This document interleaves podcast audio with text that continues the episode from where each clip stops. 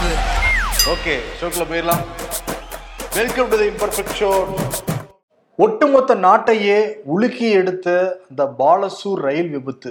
மூணு ரயிலும் ஒன்று மாதிரி ஒன்று மோதி கிட்டத்தட்ட இரநூத்தி எழுபத்தஞ்சு பேருக்கு மேலே உயிரிழந்திருக்காங்க. ஆயிரம் பேருக்கு மேலே காயடைஞ்சிருக்காங்க இப்போ மீட்பு பணி எல்லாமே நிறைவடைஞ்சு அந்த ரூட்டில் ரயிலும் போக ஆரம்பிச்சிருச்சு. இன்னைக்கு காலையில் பார்த்தா அதே ஒரிசா மாநிலத்தில் பார்கார்க் அப்படிங்கிற அந்த பகுதியில சரக்கு ரயில் தடம் புரண்டிருக்கு. சுண்ணாம்பு கல் ஏத்திட்டு போன அந்த சரக்கு ரயில் தடம் புரண்டு இப்போ அங்க வந்து ரை- ரயில் போக்குவரத்து பாதிப்பு ஏற்பட்டிருக்கு. இது ஏன் அந்த இடத்துல தொடர்ந்து நடந்துகிட்டு இருக்குன்னா கடந்த மூன்று மாசத்துக்கு முன்னாடியே தென்மேற்கு ரயில்வே தலைமை செயல்பாட்டு மேலாளர் பிசிஎம் ஹரிசங்கர் வர்மா அப்படிங்கிறவரு இந்த ரூட்லயே பிரச்சனை இருக்கு.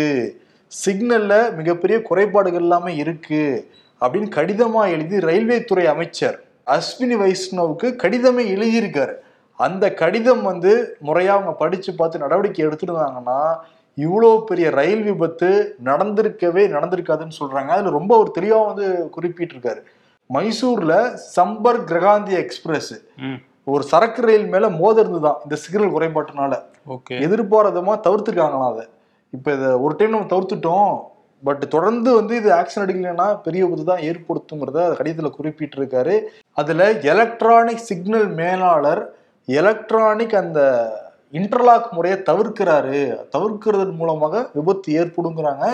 இப்போ இந்த விபத்துக்கு காரணம் இந்த இன்டர்லாக் முறை என்னன்னு சொல்கிறாங்க ம் ஆமாம் அப்படி தான் சொல்லியிருக்காரு அஸ்வினி வைஷ்ணவ். இந்த எலக்ட்ரானிக் இன்டர்லாக் வந்து தவிர்க்கப்பட்டதுனால தான் அந்த விபத்து நடந்திருக்குன்னு சொன்னால் கூட இதில் ரயில்வே வாரியம் வந்து சிபிஐ விசாரணை கேட்குறாங்க அதனால வந்து நாங்கள் சிபிஐக்கு பரிந்துரைக்கலான் இருக்கோங்கிற மாதிரியும் அமைச்சரே சொல்லியிருக்காரு. அதுதான் மல்லிகார்ஜுன கார்கே என்ன கேட்குறாருன்னா சிபிஐ வந்து குற்றங்களை விசாரிக்க தான் இந்த மாதிரி விபத்துக்களை விசாரிக்கிறதுக்கு எதுக்கு சிபிஐ? நீங்கள் வந்து குற்றத்தை ஒப்புக்காம நீங்கள் பண்ண தப்பை ஒத்துக்காம திசை திருப்ப பார்க்குறீங்க இதே மாதிரி ரெண்டாயிரத்தி பதினாறில் கான்பூர் ரயில் விபத்துலையும் இப்படி தான் என்ஐஏ விசாரணைக்கு வந்து உட்படுத்தினாங்க. அதை வச்சு பிரதமர் மோடி வந்து தேர்தல் பிரச்சாரம்லாம் பண்ணாரு. ம். ஆனா ரெண்டாயிரத்தி பதினெட்டுல அந்த வழக்கை என்ஐஏ கைவிட்டுட்டாங்க. இப்போ வரையும் அந்த விபத்துக்கு யார் காரணம்ங்கிறதே தெரியல. அதை தான் இதுலயும் பண்ண பாக்குறாங்க அப்படின்னு சொல்லியிருக்காரு. ஒரு அலட்சியம் தானே. ஒரு மூணு மாசத்துக்கு முன்னாடி ஒரு அதிகாரி சொல்லும் போது அதை கேட்டுட்டு இவங்க பணிகளை பண்ணியிருந்தாங்கன்னா இவ்வளவு பெரிய விபத்து வந்து நடந்திருக்காரு. அந்த ஸ்பாட்ல நின்று அஸ்னி வைஷ்ணவ் வந்து பார்த்தாராம். நேற்று ரயில்லாம் போக ஆரம்பிச்சிருச்சான் உடனே வந்து பாரத் மாதா கி ஜெயின் அந்த இருந்து கூவிட்டு இருக்காங்க. ஆமா கூனாங்க அன்னைக்கு மோடி அந்த ஆய்வு பண்ண வந்தப்பயே மோடி வாழ்க்கைங்கிற மாதிரி தான் கத்திட்டு இருந்தாங்க. அஸ்வினி வைஷ்ணவ் அந்த வீடியோ போட்டிருந்தாருல நாங்க வந்து சரி பண்ணிட்டோம். அந்த பாதையில ரயில்கள் போக ஆரம்பிச்சிருச்சுன்னு ஒரு டாஸ்க் கொடுத்துருப்பாங்க போல எல்லா பிஜேபி ஆட்களுக்கும்.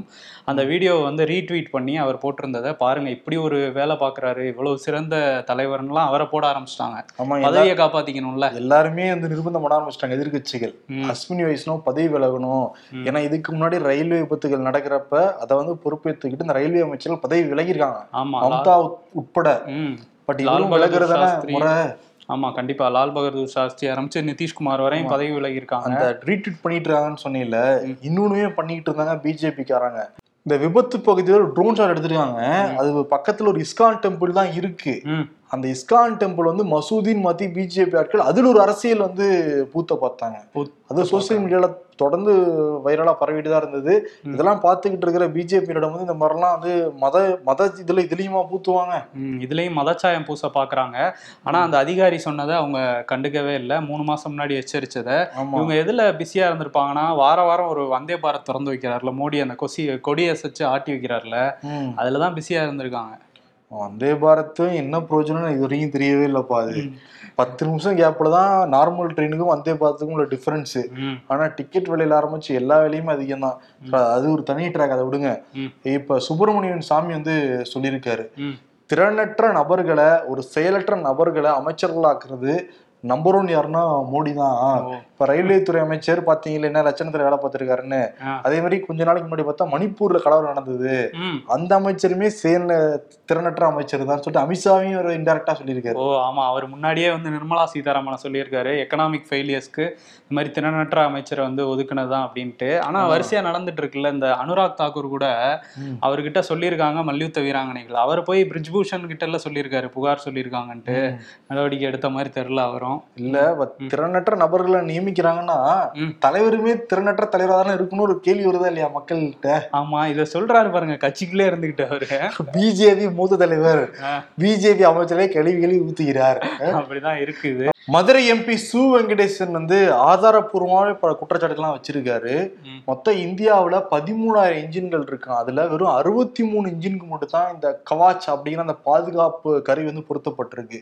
இன்கேஸ் பல ரயில்களுக்கு பொருத்தப்பட்டிருந்ததுன்னா கோரமண்டல் எக்ஸ்பிரஸுக்கே அது வந்து பொருத்தப்பட்டிருந்ததுன்னா விபத்து நடக்காமே தவிர்க்கப்பட்டிருக்கும். ம் ஆமா கண்டிப்பா. ஆமா. ஆனா இதுல வந்து அமைச்சர் உதயநிதி வந்து ஒரு விஷயம் சொல்லியிருக்காரு பாத்தீங்களா? உயிரிழப்புகள் இல்ல தமிழ்நாட்டுல யாருக்கும்னு. ஆமா தமிழ்நாட்டுல மொத்தம் நூத்தி முப்பத்தேழு பேர் அதுல பயணம் செஞ்சிருக்காங்க. ம். நூத்தி பத்தொன்பது பேரை நாங்க வந்து அவங்க வந்து தொடர்பு கிடைச்சிருச்சு. ஓகே. மீதி இருக்கிறவங்களையும் கண்டுபிடிச்சிட்டோம். கொஞ்சம் காயங்கள் மட்டும் அடைஞ்சிருக்கு.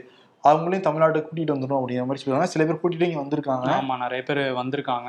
ட்ரெயின் வழியா கூப்பிட்டு வந்திருக்காங்க. ஆனா. மம்தா என்ன சொல்றாங்கன்னா இவங்க வந்து இருநூத்தி எழுபத்தஞ்சுன்னு சொல்றாங்கல்ல.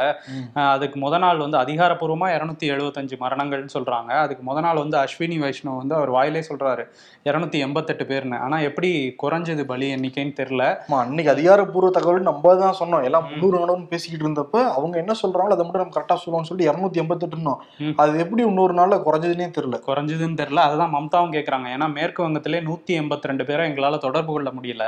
அப்படி இருக்கும்போது இவங்க இரநூத்தி எழுபத்தஞ்சுன்னு சொல்றது ஒரு பொய்யான கணக்கு அப்படின்னு சொல்லி மம்தா பானர்ஜியும் சொல்லியிருக்காங்க. ஆமா இதுல வந்து ரெண்டாயிரத்தி பதினேழாம் ஆண்டு அப்ப ரயில்வே துறை அமைச்சரா இருந்த சுரேஷ் பாபு பல தரவுகளை நாடாளுமன்றத்திலே சொல்லியிருக்காரு. அதெல்லாமே இங்க கவனிக்கணும். மொத்தம் இந்தியாவுல ஒவ்வொரு ஆண்டுமே நாலாயிரத்தி ஐநூறு கிலோமீட்டருக்கு அந்த தண்டவாளங்கள் பழுது நடந்ததுன்னா அதே ஆண்டு வெறும் ரெண்டாயிரத்தி ஐநூறு கிலோமீட்டருக்குள்ளான தண்டவாளங்கள் தான் சரி செய்யப்படுதாம் ம். மீதி ரெண்டாயிரம் கிலோமீட்டருக்கு சரி செய்யப்படலை அப்படிங்கிறாரு. அதே மாதிரி இரநூறு சிக்னல்கள் வந்து பழுதடைந்திருந்ததுன்னா நூறு சிக்னல் மட்டும் தான் சரி செய்யப்படுது அப்படிங்கிறாங்க இது ஆண்டுக்கு ஆண்டு குறைஞ்சிக்கிட்டே வந்துகிட்டு இருக்கு. இப்ப ரயில்வே பட்ஜெட் எப்ப எடுத்தாங்களோ அதுக்கு பிறகு அந்த தரவுகளே யாருக்கும் தெரியறது இல்ல ஒரு டிரான்ஸ்பரன்சி இல்லாம போயிடுச்சு அதுல. பொது பட்ஜெட்டுக்குள்ள ரயில்வே கொண்டு வந்துட்டாங்க.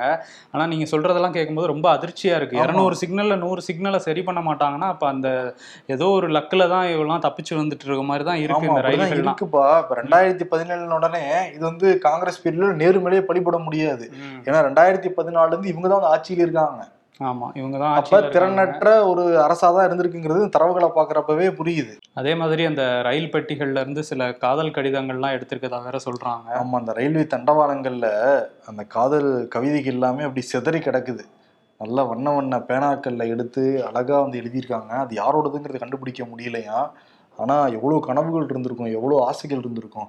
அந்த எல்லா ஆசைகளும் எல்லா கனவுமே அப்படியே அந்த பாதி பயணத்துல முடிஞ்சு போச்சே நினைக்கிறப்பவே நமக்கு ஒரு மாதிரி தான் இருக்கு.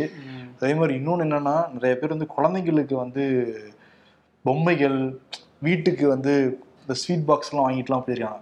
அது எல்லாமே தண்டவாளங்கள்ல வந்து சிதறி கடந்திருக்கு. அது தன்னாளர்கள் வந்து எடுத்து ஓரமா கூச்சிருக்காங்களாம் அதுவே கிட்டத்தட்ட ஒரு மாதிரி தான் இருக்கு அது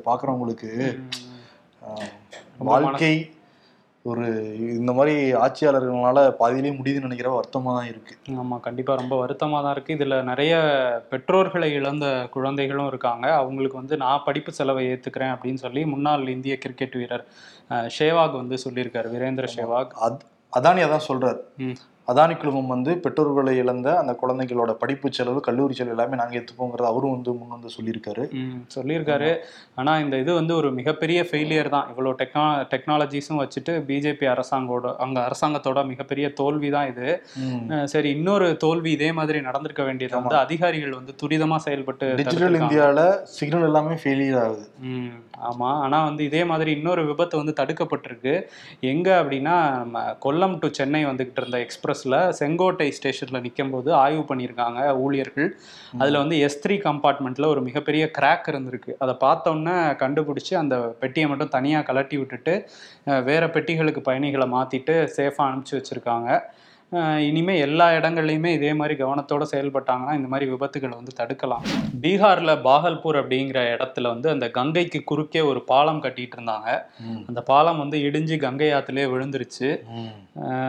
நிதிஷ்குமாருக்கு எதிராக பிஜேபியில கிளம்பிட்டாங்க. நீங்க பதவி விலகுங்கன்ட்டு. ஆமா.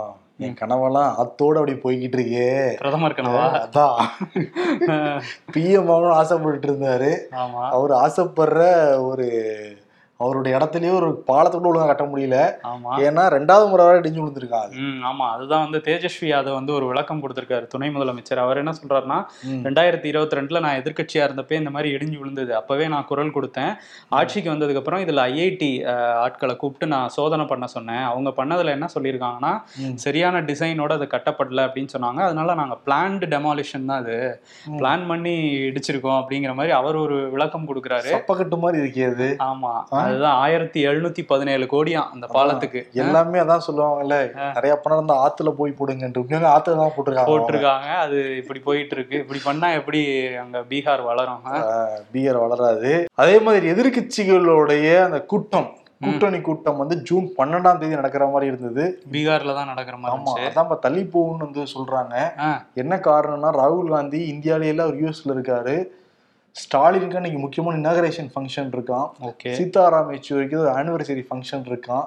அதனால முக்கியமான தலைவர்கள் கலந்துக்க முடியாதுங்கிறதுனால கொஞ்சம் ஒத்தி வைக்கலாமா அப்படிங்கிறத பாக்குறாங்க. ஆனா ஜூன் பன்னெண்டு நடக்கலைங்கிறது கன்ஃபார்ம் ஆமா. ஜூன் இருபத்தி மூன்றுக்கு தள்ளி வைக்கப்படலாம் அப்படிங்கிற தகவலும் இருக்கு. இருக்கு. பட் வந்து எல்லாரும் அந்த பாலத்தை பக்கம் போயிட்டாங்கன்னு வச்சுக்கோங்களேன். ஏன்? உங்களுக்கு தான் பிஎம் மாசம் இருக்கா? ஒரு பாலத்தில் கட்ட முடியும் உங்களால. அதை சொல்லியே அவர் வந்து நீங்க வெளியே உட்காருங்க. நாங்க பாத்துக்கிறோம்னு வேற யாராவது பிரைம் மினிஸ்டர் கேட்க போறாங்க. பாப்போம். பாஜக எம்பி பிரிஜ்பூஷன் சரண் சிங்கை வந்து கைது பண்ணணும்னு சொல்லி போராடிட்டு இருக்காங்கல்ல மல்யுத்த வீராங்கனைகள். அவங்க வந்து உள்துறை அமைச்சர் அமித்ஷா வந்து மீட் பண்ணியிருக்காங்க. அமித்ஷா வந்து என்ன சொல்லியிருக்காருன்னா விசாரணை மேல நம்பிக்கை வைங்க அப்படின்னு சொல்லியிருக்காராம்.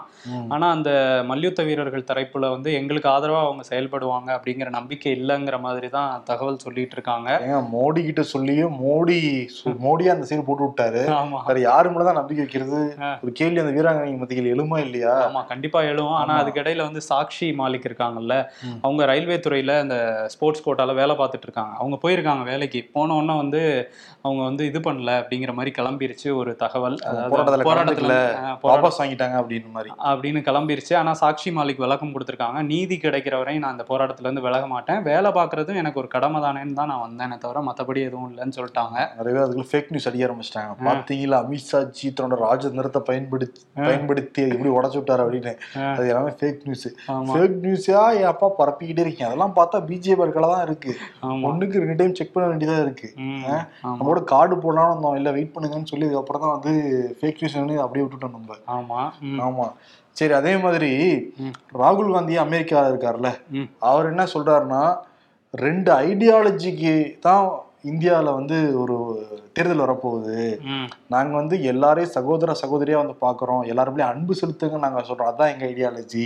எங்களுக்கு நேர எதிரா இருக்க ஐடியாலஜி என்னன்னா எல்லாம் வந்து பிரிஞ்சிருங்க. சாதியா பிரிஞ்சிருங்க. மதமா பிரிஞ்சிருங்க. எல்லாம் ஒருத்தருக்கு அடிச்சுக்கோங்கன்னு சொல்ற அந்த ஐடியாலஜி ம், எங்க ஐடியாலஜி தான் ரெண்டாயிரத்தி இருபத்தி நாலுல வெற்றி பெறும் ம். அப்படின்னு நம்பிக்கையோட பேசியிருக்காரு. ஓ பேசியிருக்காரா? இவங்க ஐடியாலஜிக்குள்ள ஒண்ணா இருக்கவங்களே ஒண்ணு சேர முடியாம இருக்கு. சரி பாப்போம். வேலூர்ல சின்ன ராஜா குப்பத்தை சேர்ந்தவர் பிரபு. இவருடைய மகள் விஷ்ணு பிரியா. இவங்க வந்து பத்தாவது படிச்சு முடிச்சிருக்காங்க. அடுத்து ப்ளஸ் ஒனுக்கு வந்து ஜாயின் பண்ணணும். நானூத்தி பத்து மார்க் வந்து எடுத்துருக்காங்க. நல்லா வந்து படிக்கிற பொண்ணா. ம், ஆனா அப்பா பிரபுவுக்கு வந்து தொடர்ந்து குடிப்பழக்கம். டாஸ்மாக்ல போய் சரக்கு வாங்குறது குடிக்கிறது வீட்டுல வந்து சண்டை போடுறது. இப்படியே இருந்திருக்கு பல வருஷமா அவங்க வீட்டுல வெறுத்து போன விஷ்ணு பிரியா ஒரு கடிதம் எழுதி வச்சுட்டு இது தற்கொலை பண்ணிருக்காங்க. அந்த கடிதத்தை படிச்சு பார்க்குறப்ப ரொம்ப உருக்கமா இருக்கு. என் மரணத்துக்கு யாரும் காரணம் இல்லை. என் ஆசை என் அப்பா குடிப்பதை நிறுத்தவும். என் குடும்பம் மகிழ்ச்சியாக இருப்பதை எப்பொழுது காண்பேனோ அப்பொழுதுதான் என் ஆன்மா சாந்தி அடையும். நன்றி. இப்படிக்கு விஷ்ணு பிரியா அந்த எழுத்து இருக்குல்ல அப்படியே மணிமணியா இருக்கு. கொஞ்சம் கூட பிழையே இல்லாத வந்து ஒரு கையெழுத்து அந்த மாதிரி ஒரு வாக்கிய அமைப்பு. அந்த தந்தைக்கு எழுதப்பட்டதே கிடையாது. இந்த ஆட்சியாளர்களுக்கு எழுதப்பட்ட கடிதம் அது. இதுக்கு மேல எப்படி இந்த டாஸ்மாக் அவலத்தை புரிய வைக்க முடியும்னு நமக்கும் தெரியல. ஆமா. ஒரு பொண்ணு வந்து எங்க அப்பா டெய்லியும் குடிச்சிட்டு வந்து பிரச்சனை பண்றாருங்க. என் ஆன்மா சாத்தியம் அடையணும்னா எங்க வீட்டுல மகிழ்ச்சி வேணுங்கிறாங்க. இது அந்த ஒரு குடும்பத்துல மட்டும் இல்ல டாஸ்மாக் யார் யாரெல்லாம் குடிச்சிட்டு போறாங்களோ பல குடும்பத்துல இதான் நிலைமையா இருக்கு. ஆமா இந்த ஆட்சியாளர்கள் புரிஞ்சுக்கணும். குடிக்கிறவங்களுக்கு மட்டும் இல்லாம குடும்பங்களுக்கே இது பிரச்சனையா இருக்கு இந்த குடிப்பழக்கம் டாஸ்மாக். இல்ல தமிழை கொண்டாடுற ஆட்சியாளர்கள் சொல்றாங்கல்ல இதுக்கு மேல மணிமணியா ஒரு இதுக்கு மேல எப்படி புரிய வைக்க முடியுங்கிறது நமக்கு தெரியல. ம், ஆமா வேதனையா தான் இருக்கு. இந்த செய்தியை கேட்கும் போதே அஹ், சீமான் என்ன சொல்றாருன்னா இந்த திராவிட அரசுகள் வந்து இன்னும் எத்தனை உயிர்களை இந்த மாதிரி டாஸ்மாக்கு பலி கொடுக்க போகுதுன்னு தெரியல அப்படின்னு சொல்லி காட்டமாவே அறிக்கை விட்டுருக்காரு. அதிமுக திமுக ரெண்டு கட்சியும் அடிச்சு துவைச்சிருக்காரு. அண்ணா என்ன சொல்றாருன்னா இந்த மாதிரி மது விலக்கை வந்து அரசோட வருவாய்க்காக மது விலக்கை ரத்து செய்யறது அப்படிங்கிற விஷயம் வந்து மூட்டைப்பூச்சிக்காக வீட்டை கொளுத்தின கதை தான் அது அதே மாதிரி இந்த வருவாய்க்காக மதுவை விற்கிறது ஒரு அரசு வந்து விற்கிது அப்படின்னா புழுத்து போன தொழுநோயாளி கையில இருந்து வெண்ணெயை வாங்குறதுக்கு சமம் அப்படின்னு சொல்லி மது விலக்குக்கு ஆதரவா பேசியிருக்காரு. மதுவை வந்து வித்து ஒரு அரசு நடத்தணுமான கேள்வி கேட்டிருக்காரு. ஆமா இதெல்லாம் வந்து ஸ்டாலின் படிச்சிருக்காரா. இல்ல படிச்சுட்டும் படிக்காத மாதிரி இருக்காராங்களே தெரியல ஏன்னா அண்ணா வழி வந்தவர்கள்னு சொல்லிட்டே எல்லா மடியிலே தான் சொல்றாரு. அண்ணா வழியில தான் ஆட்சி நடக்குது அப்படிங்கிறாருல. அண்ணா வழி ஆட்சினா அண்ணா வந்து டாஸ்மாக் எதிராக அந்த முக்கியமா அந்த மது விற்பனை எதிராக தானே இருந்திருக்காரு. ம். அதையே நீங்க செயல்படுத்தல இவ்வளவு தயக்கம் காட்டுறீங்க. ஆமா அதே மாதிரி இன்னொரு கட்சி வந்து அண்ணா திராவிட முன்னேற்ற கழகம். ரெண்டு பேரும் சேர்ந்து அதிமுகவும் திமுகவும் சேர்ந்து இதை தான் பண்ணிட்டு இருந்திருக்காங்க. ஏன்னா அவங்க தான் ஃபுல்லா வச்சு கம்பெனிகள் அவங்க தான்ப்பா இருக்கு. அதை முடிட்டு அவங்களுக்கு நஷ்டமாயிரும்ல சொந்த லாபத்துக்காக வீட்டுல எவன் செத்தா எனக்கு என்ன? எனக்கு வந்து கல்லா கட்டினா போதுன்னு நினைக்கிற மனப்பான்மை தான் இது. கோவையில வந்து இதே மாதிரி ஒரு டெய்லி குடிச்சிட்டு வர ஒரு ஐம்பத்தி நாலு வயது தந்தையால பத்தொன்பது வயது வயது மகளுக்கு வந்து பாலியல் தொல்லை கொடுக்கப்பட்டிருக்கு. அவரை இப்ப கைது பண்ணியிருக்காங்க. இருந்தா கூட எவ்வளவு கொடூரமான விஷயமா இருக்கு இந்த மதுங்கிறது இதுல தெரியுது. தமிழ்நாட்டுல சட்ட ஒழுங்கு சரியில்லை சரியில்லைன்னு நம்ம தொடர்ந்து சொல்லிக்கிட்டு இருக்கோம். நிறைய சமூகம் நடந்துகிட்டு இருக்கு. உச்சபட்சமா ராமநாதபுரத்துல சனிக்கிழமை கோர்ட்டு வளாகத்திலேயே நீதிபதி அமர்வார்ல அவருடைய பெஞ்சுக்கு முன்னாடியே ஒருத்தரை போட முயற்சி பண்ணிருக்காங்க. வெட்டெல்லாம் வேற விழுந்திருக்கு அந்த சம்பந்தப்பட்ட நபருக்கு. அசோக் குமார் அப்படிங்கிற நபர் கொலை வழக்கில் கைது செய்யப்பட்டு ஜாமீன்ல விடுதலை ஆயிருக்காரு. தினமும் வந்து நீதிபதி அமர்வாங்கல்ல அவங்களுக்கு முன்னாடி வந்து ஜாமீன்ல கையெழுத்து போடணும். அப்படி கையெழுத்து போட வர்றப்ப குமார் அப்படிங்கிற ஒருத்தர் வந்து அசோக் குமாரை அருவாளால வெட்ட முயற்சி பண்ணியிருக்காரு. வெட்ட வெ- லேசா வெட்டிட்டும் அங்கிருந்து எஸ்கேப் ஆகி கிளம்பி போயிருக்காரு. இத்தனைக்கும் கோர்ட் வளாகிறது எவ்வளவு முக்கியமான ஒரு வளாகம். அங்க நிச்சயமா வந்து காவல் அதிகாரிகள் பணி இருந்துட்டு தான் இருப்பாங்க. எந்த லட்சணத்துல அவங்க பாத்துறாங்க அப்புறம் அவங்களோட பணியை? ஒரு கொலையாளி வந்து அப்படியே அருவாள் எடுத்துட்டு நீதிபதி அமர்ற இடத்துக்கு முன்னாடி வரைக்கும் போய் ஒருத்தனை வெட்டியிருக்கான் ஆமா. அதுக்கப்புறம் அவனை பிடிக்க முடியல. எஸ்கேப் போயிட்டான் அவன். அங்கிருந்து எஸ்கேப் ஆமா. ஆனா அதுக்கப்புறம் புடிச்சிட்டு நாங்க அஞ்சு மணி நேரத்துக்குள்ள புடிச்சிட்டோம் அப்படின்னு ஆமா. பீத்திக்கிறாங்க. அதுக்கு முன்னாடி தடுத்து நிறுத்தி இருக்கணுமா இல்லையா அங்கேயும் அதிகாரிகள் இருந்திருக்காங்க. தடுத்து நிப்பாட்டி இருக்கணும். அட்லீஸ்ட் வெட்டினப்பயாவது பிடிச்சிருக்கணும். ம். அப்பயும் அவன் கீழே கரையில செல்போனை போட்டு எஸ்கேப் போயிட்டான் அவன். ஆமா.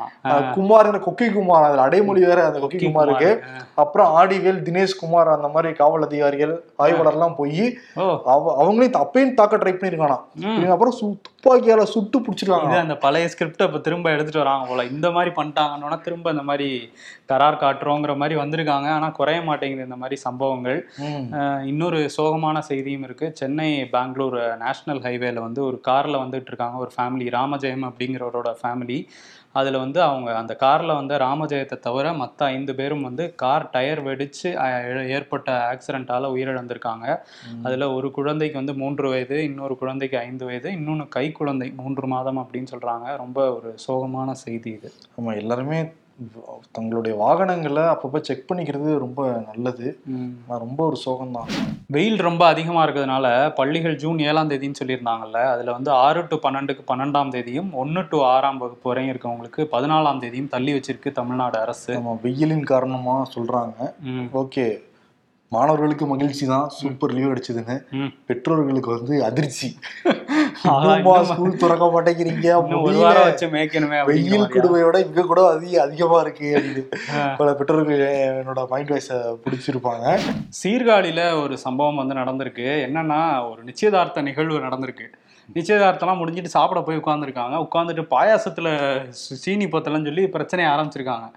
என்னங்க இது பாயாசம் சரியில்லையேன்னு ஆரம்பிச்சு மாப்பிள்ளை வீட்டுக்கும் பொண்ணு வீட்டுக்கும் பெரிய பஞ்சாயத்தாயி கைகலப்பே ஆயிடுச்சு. ஒரு இடத்துல போலீஸ் தான் வந்து சமாதானப்படுத்தி வச்சிருக்காங்க. வீடியோ பாக்குறப்ப ஏதோ பெரிய கலவரம் மாதிரியே தெரியுது அது அதான் பாயாசத்துக்கு பஞ்சாயத்தாடா?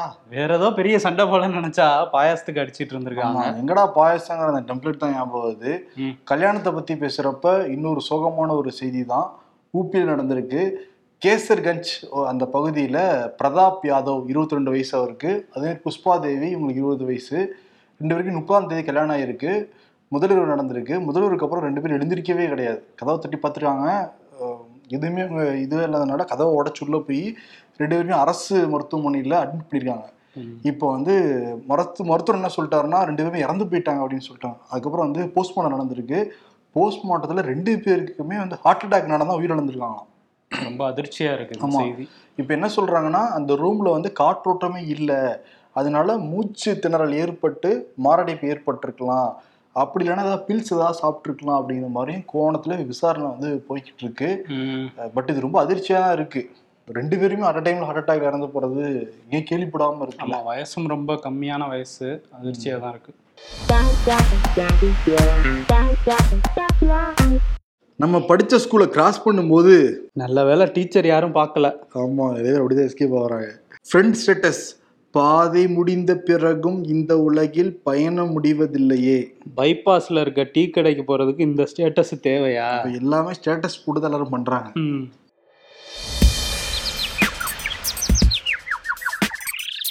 இயக்குனர் முத்தையா படங்கள்ல மாறாதது கதையும் கேரக்டர்களும் மட்டுமல்ல.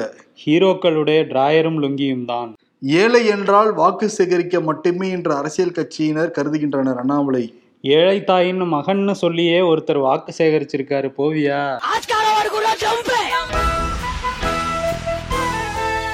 பழைய பாட்டு ஒண்ணு இருக்கு. ஒண்ணுமே புரியல உலகத்துல அப்படின்னு. அதே மாதிரி ஒருத்தருக்கு ஒண்ணுமே தெரியறதே கிடையாது. ஆமா. ஒண்ணே ஒண்ணு தெரியுது. கேமரா தெரியுது. அது எங்க இருக்கு அந்த லென்ஸுங்கிறத கரெக்டா பார்த்து போஸ்ட்லாம் கொடுத்துருவாரு. மத்ததெல்லாம் கவனிக்கிறாரா இல்லையாங்கிறதே தெரியல. இந்திய மகள்கள் போராடுறாங்க அதுவும் தெரியாது அவருக்கு. ட்ரெயின் வந்து ஆக்சிடென்ட் ஆயிருக்கு அதுவும் அவருக்கு தெரியல. அந்த சிக்னல்ஸ் பத்தி. செங்கோல் வச்சிருந்தாருன்னா எல்லாமே தெரிஞ்சிருக்கணும் அவருக்கு? சரி அதனால ஒண்ணுமே தெரியலங்கிற விருதே கொடுத்துடலாம். எதுக்காகன்னா ஒருத்தர் கடிதமே எழுதியிருக்காரு. முக்கியமான அதிகாரி கடிதமே எழுதியிருக்காரு. இந்த இடத்துல சிக்னல் பிரச்சனை இருக்கு. அதை சரி செய்யலைன்னா பெரிய விபத்து ஏற்படும் அப்படின்னு. அதை வந்து அசால்ட்டா இவங்க விட்டதுனால தான் இவ்வளவு பெரிய விபத்து இவ்வளவு பேர் உயிரிழந்து போயிருக்கிறதுக்கான காரணம். அதுக்கு வந்து ரயில்வே துறை அமைச்சரும் பொறுப்பேற்றுக்கணும் பிரதமர் மோடி தான் நியமிக்கிறாரு. அவருக்கும் அந்த பொறுப்பு போய் சேரணுமா இல்லையா? கண்டிப்பா. அதனால ஒண்ணுமே தெரியல அப்படின்னு கொடுத்துடலாம் அவருக்கு. ஓகே. நன்றி வணக்கம். நன்றி.